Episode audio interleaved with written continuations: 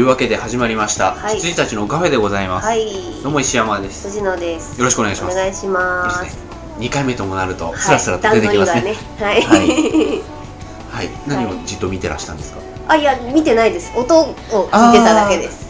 なんかこうじーっと何か一点を見つめて なんだろう。あのベヨネッタのセロを見てました。D か D なのかっていうのを見てましはい。たはいまあ話す内容は特に。ないんですがちょっと最近まああったというかはい。あおの疲れてるなと思ったはい。瞬間、はい。あの携帯とコーヒーを入れたマグカップをですねうん。部屋にはいはいはい。あの持って行った時にあの間違えてですねいつも私携帯をあのベッドの上で充電するんで携帯をポーイって投げて、うん。あのマグカップをあの持ちながら PC 机につくんですが、はいあのポーイって投げたのがマグカップの方でですねあのベッドにもうバシャーっていうかボフっていうね あのマグカップはちゃんと着地したんですけどそんなことがありあー疲れてんのかなって思いましたね。ひどかった。無意識ってまず怖いですね。両手に携帯とマグカップでう持ってた方投げちゃったんでしょうね、右手に。んあのね僕もうん。あの藤野氏はそれ日記に書かれてたんで、はいはいはい。あのいつの出来事なのかっていうのが分かるんですけど、俺全く同じ日に、はい。もう全然被害少ないから、うん。あんまりこう期待して聞かないように、うん。あの自分の部屋が僕はいはい。2階にあるんですけど、う自分の部屋でチョコとうん。この雪印コーヒーがあったわけですよ。はいはい。で朝目が覚めてあ支度しなきゃってバーって支度して仕事行こうかなと思ったらあそういえばこのチョコとうん。雪印コーヒーを冷蔵庫に入れていかなきゃと思って、はいはい。でそれを両手に持っうん。て、でまあ1階に行って冷蔵庫に入れて、で家を出て鍵を閉めるはずだったんですけど、うん。鍵を閉める段になってまだ俺両手に持ってたんで どこに遠足に行くんだっていうそのまんま。裸で持ってかあの紙パックを、うん。ああそうチョコもねこれですよだから。ああなるほど。あの大きな袋にいくつかの。あの一口チョコがいっぱい入ってるやつですね。そうこれをこれとこの1リッターのパックを持ちながらガシャンってなんと頑張っている結構。鍵閉めようとし閉めようとした時にあ両手塞がってるあーってなった、うんうんうんうん。ありますよね。無意識って怖いですね、はい。疲れてる瞬間というかあ疲れてんだなって思う瞬間ってありますか？あありました。うん。ありますあります。えっとあのーこの前の木曜日かな、うん。この前の木曜日の午前中僕髪切りに行ったんですよ、はいはい。で結構無理して行ったの,、うん。あのもう朝一で行って、なんとかこうあんまり遅くならないようにもうお昼過ぎには出社できるように木曜日の午前中に行ったんですよ、はい。でなんでかっていうとそれはその木曜日の次の次の日土曜日に友達の結婚式がね、うん。あのホームレスの結婚式があったんで、でやべえと思って、あの週末終わっちゃったけどこの髪で結構伸ばしてたから、うん行くわけにいかないなと思ってもう今日しかないと思って木曜日の午前中に行って髪を切ってもらってる最中にあ違う来週だって思った。あじゃあまだだったんですね。まだだった、はい。今度の次の土そう日次のなんですね。はい無意識。は いそこに続くんだ。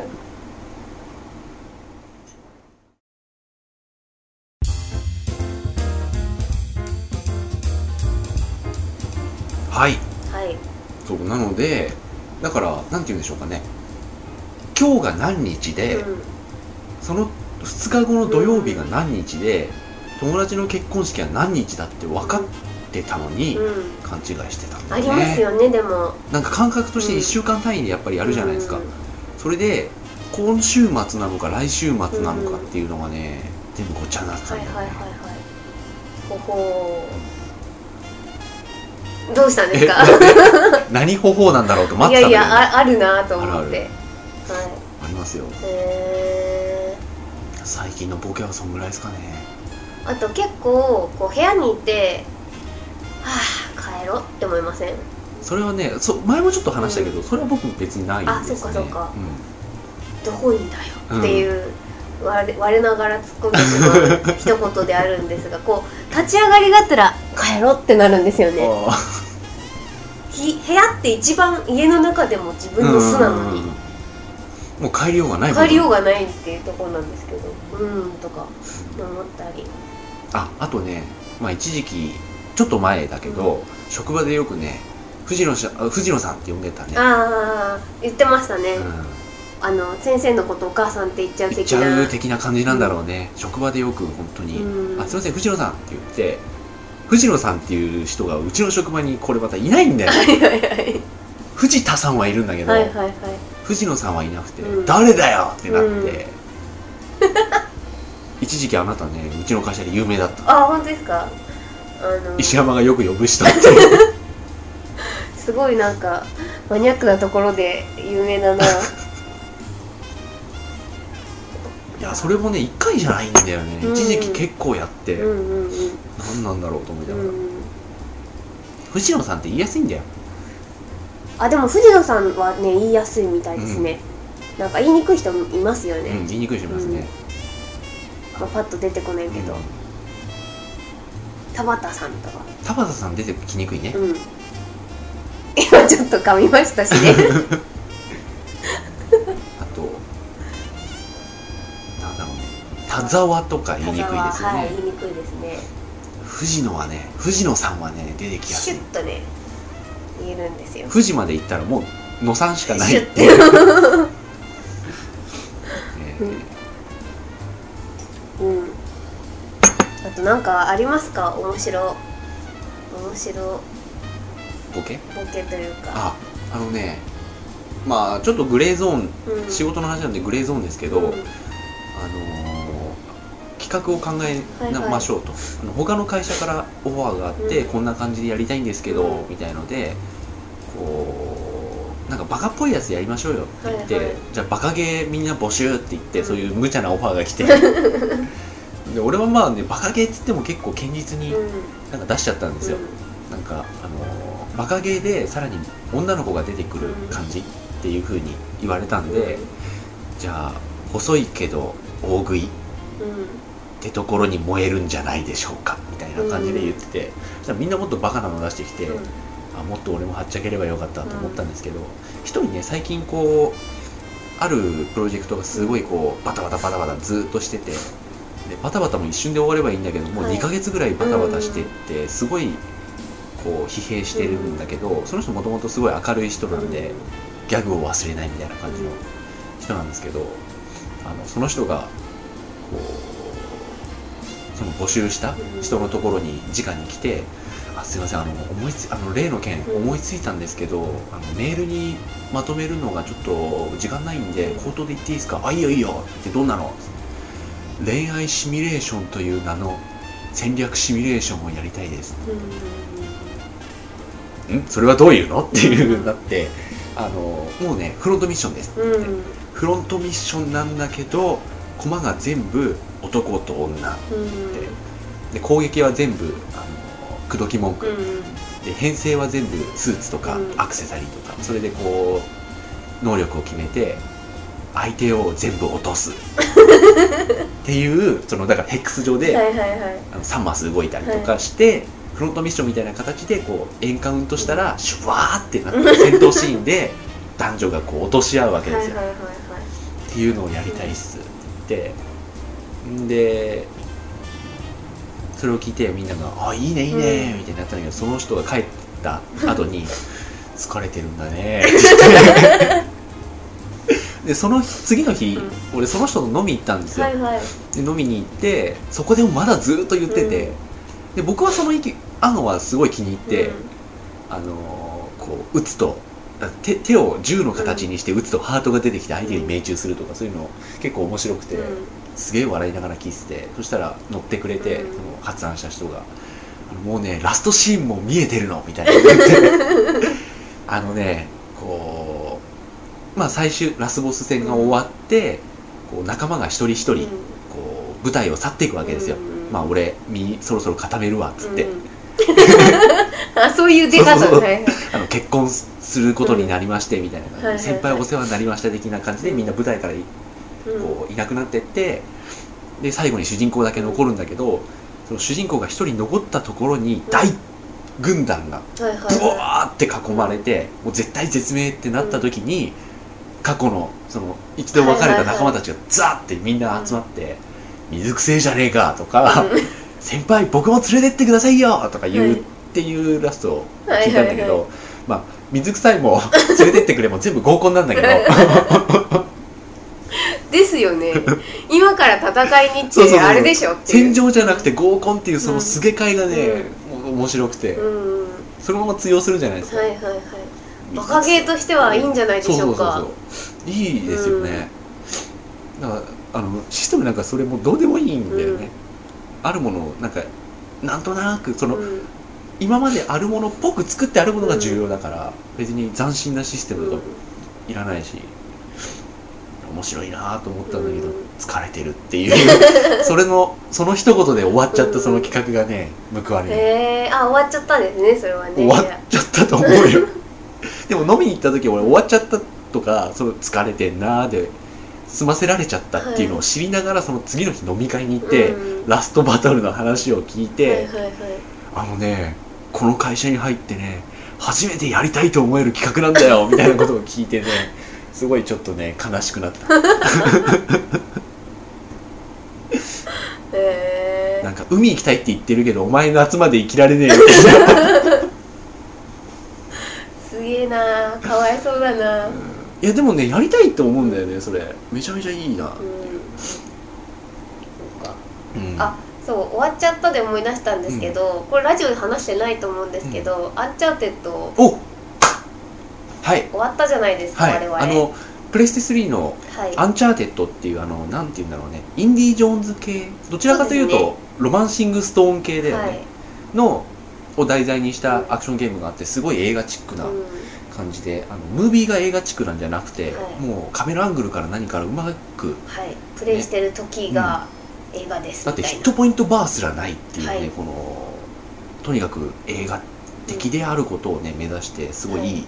大好きな吹き替えが特に大好きな、吹き替えっていいですね。頑張ってるよねあの吹き替え。ほらあの木曜洋画劇場っぽさが、はいはいはいそう。昔のね、うん。い最近のこうもてはやされたやつじゃなくて、昔の。そうですね。堅実にやってた頃の、の木曜洋画劇場っぽい吹き替えがね、うん木曜ってさ一番ニッチじゃん、うんうんそうですね、うん、金曜じゃないし、うん。日曜でもないっていう、そうですね、うん。芋っぽさというか。そうそう。であのコメンテーターもいないし、解説する人もいないっていうあのはい。木曜洋画劇場っぽさ、っていう「アンチャーテッド」っていうプレステ3のねはい。ゲームがあって、それ1をね僕がやって、こりゃ面白いっつって、まあ、みんなに勧めたんだけど、うん。結構なんかねあんまりこう反響がなくて、うん。で藤野氏に勧めたらなんかやってくれてはい。ちょうちょうどですね、うん。あの持ってたんです。はいはいはい。人からもらって、であの封封印してたというか、うん。あの片付けてそのままに出したんですけど、うん。掘り起こしましてあのやりましてハマりまして一気に。あれ1の時は本当に一気に一日でや一日でクリアしたんですよね、朝の10時から夜の10時にまでやって。あれは結構、なんかこう一本の映画を見ているような感じでですね。あのやめどころが分からなくて、うん。結局最後までやっちゃったんですけど。あれうまいなと思うのが、ムービーが本当にうまく作ってあるからちゃんと見れるし、ねうん。っていうか俺今ベヨネッタ全部ムービー飛ばしてやってるから。ああそうなんだ。へえ最近ムービーはもう見らんない、うんじゃあうん、あれ大丈夫ですか？スネークも結構ムービーが長いあスネークはさすがに見た。あただね4だし、うんあれもだって、ね、1 2と3は多分昔だからちゃんと見たし、で4はそれ抜いたらもうねえ 感じですからちゃんと見ましたけど、あのそういうアンチャーテッドのうん。ついに2が出まして、あはい。満を持して。うん。で2がさよくわかんないけどすごい前評判ではいそうですね。フランスのうん。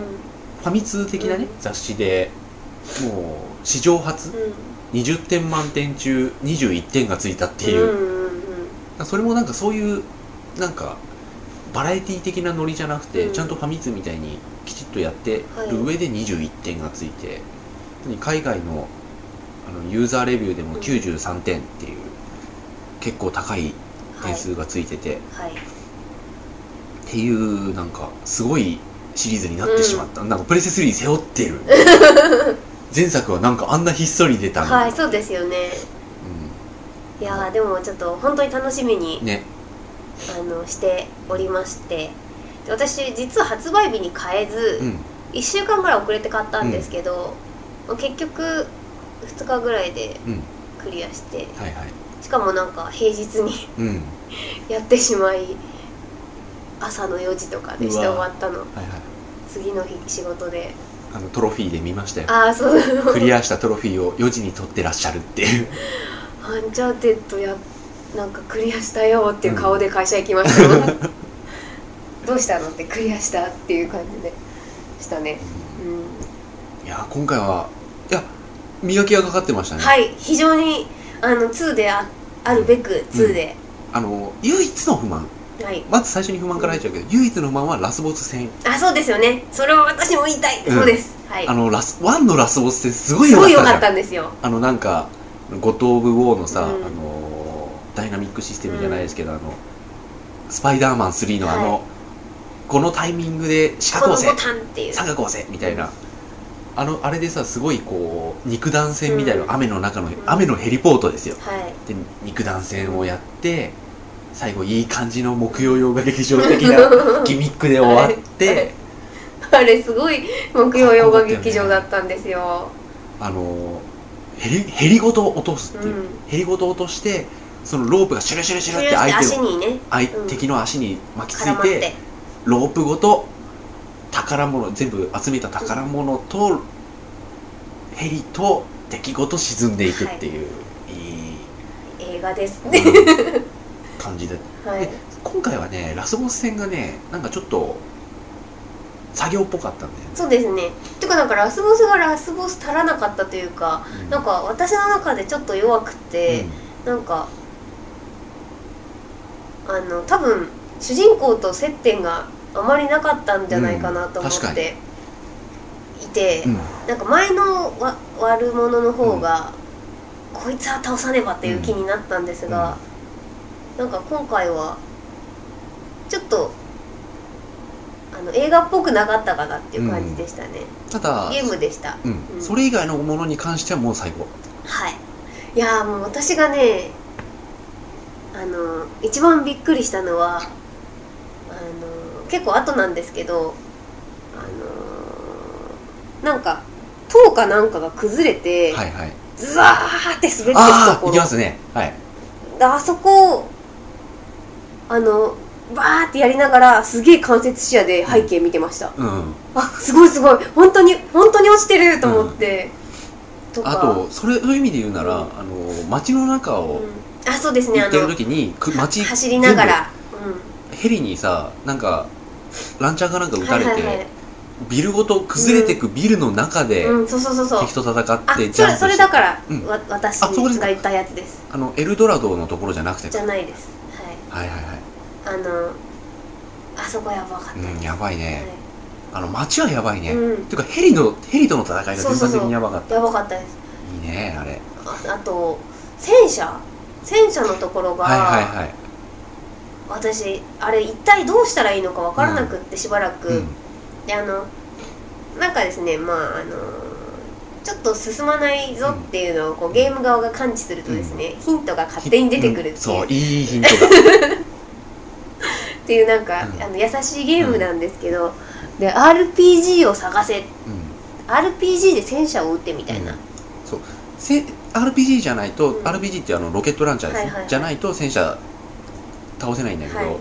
たあれね文字でヒント出てくる前にちゃんとセリフで言ってるんですよ。あなるほど。あのーあんなやつどう戦えばいいんだみたいなこと言うんですけどそのまんま道なりに進んでいると、あのーちゃんと主人公が「テムジン RPG だ RPG!」って言うんあですよ。そうそうあ言ってたんですよ、うん。それも私分かってたんですけど、そこまで RPG が何か知らなかったんですよ。あそうなんだ、はい。でだからテムジンに RPG だって言われてロールプレイング。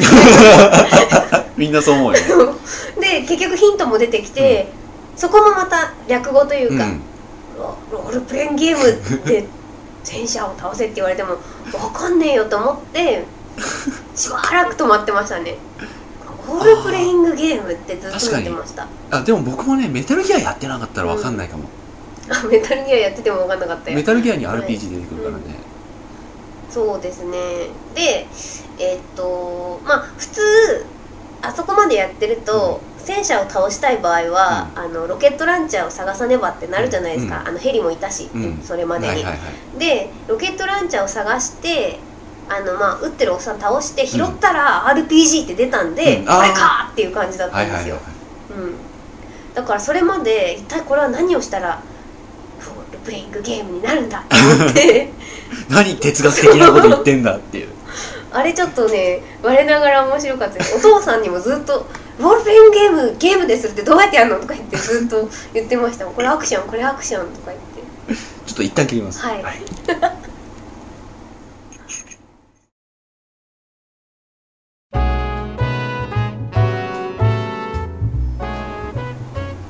はい。あとね僕がね今作の中で一番好きな、はい。一番好きなしまあそうだねうん。一番好きなステージ、はい。暴走特急。はいはいはいはい素晴らしいね。あれ良かったですね。いいよね。うん。天井に乗るの夢だったんです。あとあの走ってる列車の上で走って、うん。さらに後ろが爆発でボーンって吹っ飛んで、くるくる回りながらうん。自分の方に迫ってくる、うん。であそこやばかったでやすねね。であとあのヘリが追ってきて、ヘリを落とすそうですね。うん。あれあそうあともう一つそのステージに思い入れがあるっていうのは、今回この事故で崩れかけた列車から血だらけの主人公がこあ目覚めるとこう目ろから。覚めてその回想が、うんうん。から始まるじゃないですか。そうですね。だからその列車で事故るっていうのをもう知ってました知ってるわけですよ、うん。で回想ありのどんどんどんどんこう冒険しいので列車だから、うんやべえ。やべえって思いましたよね。電車が出てきた瞬間、あここからあのシーンに行くのかっていう感じで、なりましたね、うん。でそこでちょうど折り返しぐらいなのかな、そうですね、そう。で一面っていうかステージ1でさその列車の中で目覚めた主人公が列車の側面をこはいうはい。よじ登りながら脱出するじゃないですか、それをもう一回やらされるじそゃうんですね。ただもう一回なんだけど面倒くさいところすっ飛ばしてくそうそうそう飛ばれるんだよねしてるんですよ。しかもなんかカメラアングルが変わってるんですよね。一回やったところというか面倒くさかったところは、あそこら辺うまいですよ、ねえと思いました。あとねあのーゲームクリアしていくとポイントがどんどん入っていって、はいはい。例えばこの武器で何人倒せみたいな、うん。こう指令があって、まあ、それがこう達成されていくとどんどんポイントが入るんだけど、そのポイントでいろんなものが買えるんですよね、はい。あの武器とかあの弾薬無限うん。裏技とかが買えたりするんですけど、その中であの特典映像を買えるんですよね、お金が余ってたらね特典映像を買ってみてください。お私ちょっとまだケチってあの特典映像はね無限5000弾薬しか解除してない。僕無限弾薬と一撃死とスローモーション、まああのトロフィー取るために、うん。その3つ取ってあとはそのボーナスムービーですね、うボーナスムービー安いからやっちゃっていいと思います、ボーナスムービーやばい。ほほー楽しい。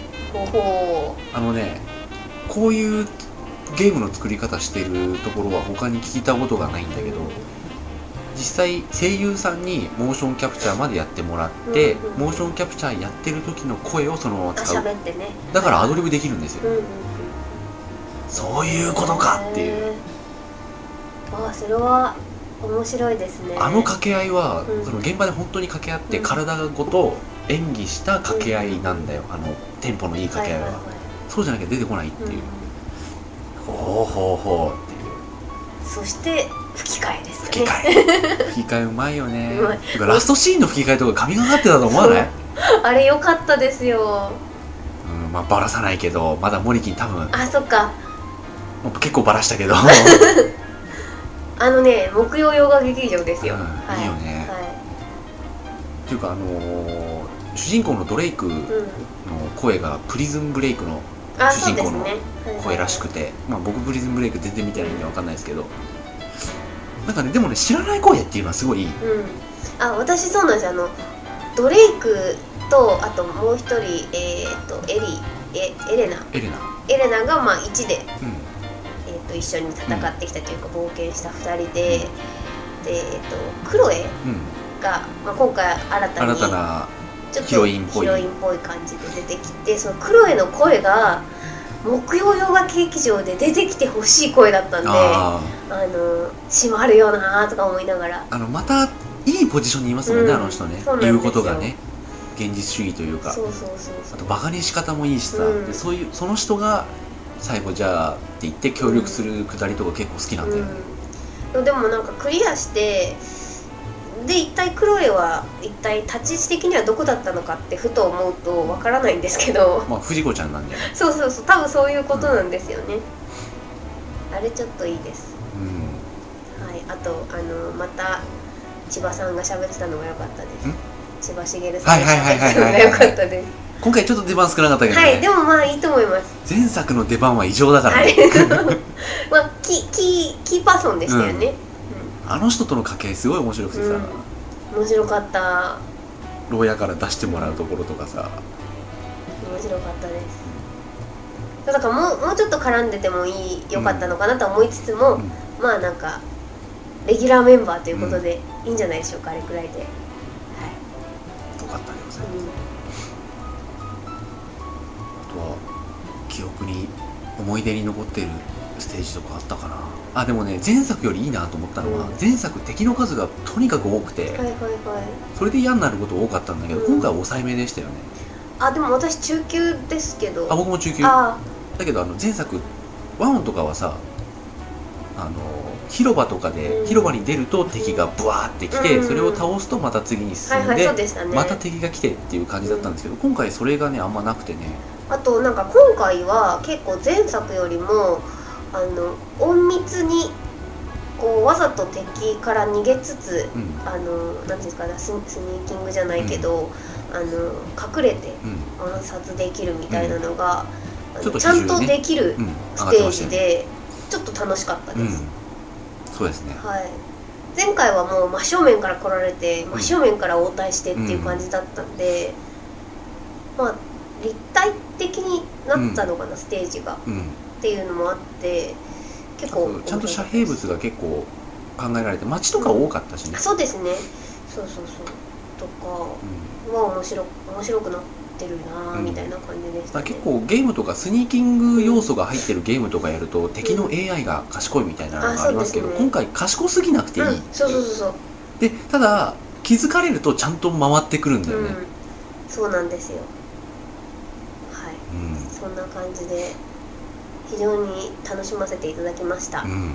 非常に良かったでございます、で昨日実はう森金と石山さんとはい。3人でん、オンラインのね。チプレイを、うん。オンラインプレイを前作にはなかった要素としてはい。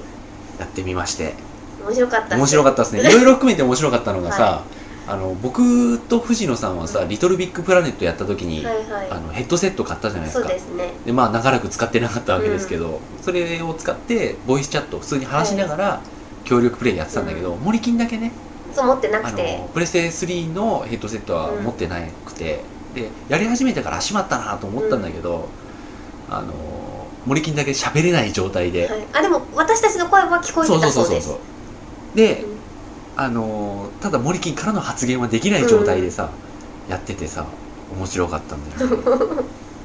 なんかこう一回こう敵にやられるとその場でうーってなって、はい。味方がこうたどり着い近くに来てあの助けてあげるとまた復活できるっていう感じなんですけど、うーってなってる藤野氏を助けようとしたらどっからともなく手榴弾が飛んできて藤野氏がボーンってなって 助けられなくなっちゃって死んだんすよ。死んだんですよ、ええ。で死んじゃってでわーってなってる時に僕と藤野さんしか喋れないから、はい。僕と藤野氏の間で「いやでも今俺思うんだけど」って俺が言私が初めに今もうなんか死にかけたところに手榴弾飛んできたんすよみたいな、うん。あれで死んだんすよみたいな話をしたら石山さんが僕があの間違ってたらごめん。多分今の手榴弾投げたのモリキンな気がするんだけど みたいな話をしてそしたらモリキンがこうその僕らのその会話をモリキンは聞くだけはできるから、はいはモリキンがなんかピクって止まって ピクって止まってこっちシュッて振り返った後にまたシュタシュタシュタってどっかに行ったんだよまあ偶然かもしれないけど。で全てこう終わって。プレイがね終わって。そうプレイが終わった後にモリキンからメールが来て、あの引導を渡したのは俺です。オラですって。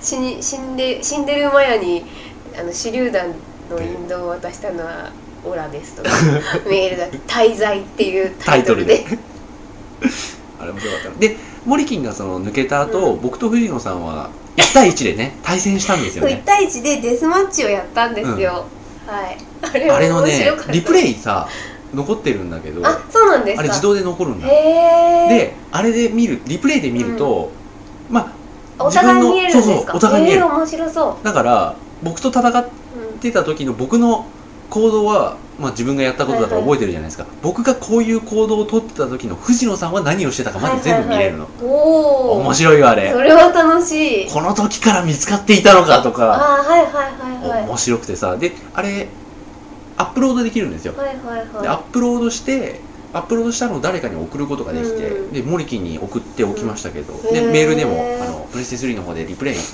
あのあと2人で対戦やったリプレイを送っといたから見といてっていうふうにメールしておいたんですけど、面白いよあれ。いねえ2対1とかでもさこの3人とかだったら面白いもんね、うんそうですね。モリキンをフルボッコにしましょうよ。いやあの1対1のデスマッチを初めてやった時に、あの喋んなくなったじゃないですか石山さんが。いや僕はデスマッチチームデスマッチでやったんだよね、はいはいはい。1対1だけどチームデスマッチでやったら まあ、普通はうんはいはい。あのチーム内でしかボイスチャットって聞こえなくなるもんだから、はどうせ言う話しても聞こえてないだろうなって思って黙ったんですよ、はい、でも私あの石山さんが黙った後息遣いが聞こえてたんで、はい、あのあ喋れるんだなと思って私ずっと喋ってたんですよ。だから聞こえてるはずなんですよ私の声は。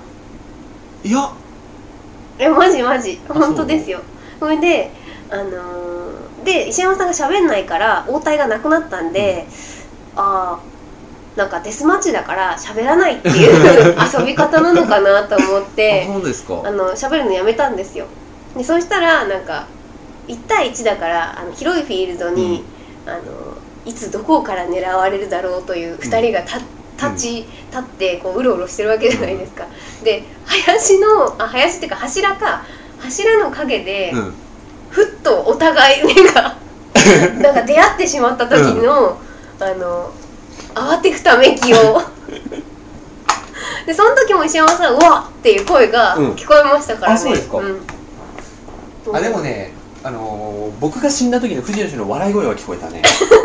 そうだからあの死ぬといきなり画面がバッて変わるんで、うん。どっちが倒したのか分かんなかったんですよ、でうん。あのバッて変わって結局戦績が出るんで、うん。どっちが勝ったって一瞬で分かるんですけど、あの一瞬分かんなくて、あのどあどっちが勝ったのか分かんないまま終わったっていう笑いだったんですけどあれは、あのリプレイで見ると、うん。藤野氏のその視界はいはいはい。まで全部おー。リプレイ取ってあるからあの俺は普通に見つけて指名指名と思ってうん。バーンって打ったんですけど、藤野氏から見ると全然見つかってなかったんだなっていううん。うんうんうんのが分かって、うんうんうんいいっすよ。勉強します。うん。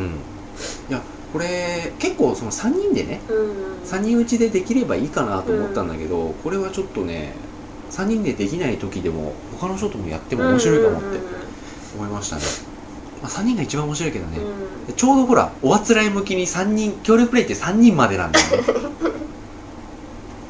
あれ？あそうなんですか、うん。協力プレイ3人までなんですからへえ知らなかっそう。だからこの前ミニミッションっていう感じでさ、たはいはいはい。普通のあステージをあね。あのー最大3人で進んでいくっていうモードがあるんですけどあれはねぜひ3人でね全マップクリアしたいですよね、これ難しかったですね。普通に敵がねうん。難しかったもんね、なんかシングルプレイと同じ強さにはい。ちょちょっとあの後ろから来られた日にゃという感じになってしまいました、普通のシングルプレイの難しさだったんでね、うん。けシングルプレイも結構死にながら行くようなところあるんで。そうですなんかまあ死んでもすぐ復活できるし、うん。何のあれもないんで、結構わかんねえなと思ったら突き進んじゃうんですけど、うん。なんか結構カバしていかないと。協力プレイはね結構ねう一、回死んだらってとこがあるんで、いやまたビクビクそうで今日仕事してる時にモリキンからメールがあってあはいはい。そうヘッドセット買ったよ。勝ったっていう。早い。俺のことをバカにできない。いやでもね今後もね、うん。こういうゲームがあったら使えますし、ぜひ。はい。まあ、360の方がやっぱり多いんですけどねこういう協力が面白いうん、はいだとか、はいはい。そうなんでしょうね、でモリキンなんかは特にほら実績があるから、うん。あの実績システムがあるから、あのプレステ3と360で両方うんうん。同じタイトルが出るって時は大体360でね買っちゃうしね、はいはいはいそうすると富士の死ができないしね、そう360で持ってないんですよ、うん、だからアンチャーテッドちょうどよかったですよ。これプレステ3でしかね、うん。出ないんで。うん。いやーこれねもうプレステ3ユーザーはこれを誇りにしていいと思うよ、うん、はい自慢していいよこれ。ベヨネッタはどうなんですか？クソ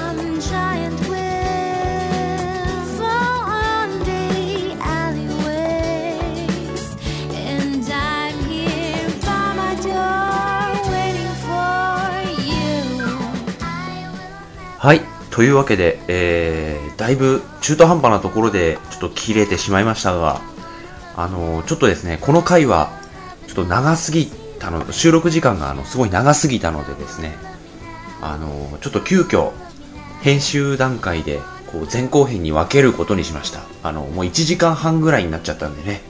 えー、なのであの先ほどのところがすごい中途半端なところで切れましたが、この続きから来週始まるということで、え、ご了承いただければと思います。はい。ということで、今週はですね、あの、藤野氏がいない状態での、えー急遽僕の一人撮りでの、ちょっと、えーお別れとなりますが、申し訳ございません。はい。それでは来週をまたお楽しみにくしてくださいませ。はい。それではおやすみなさい。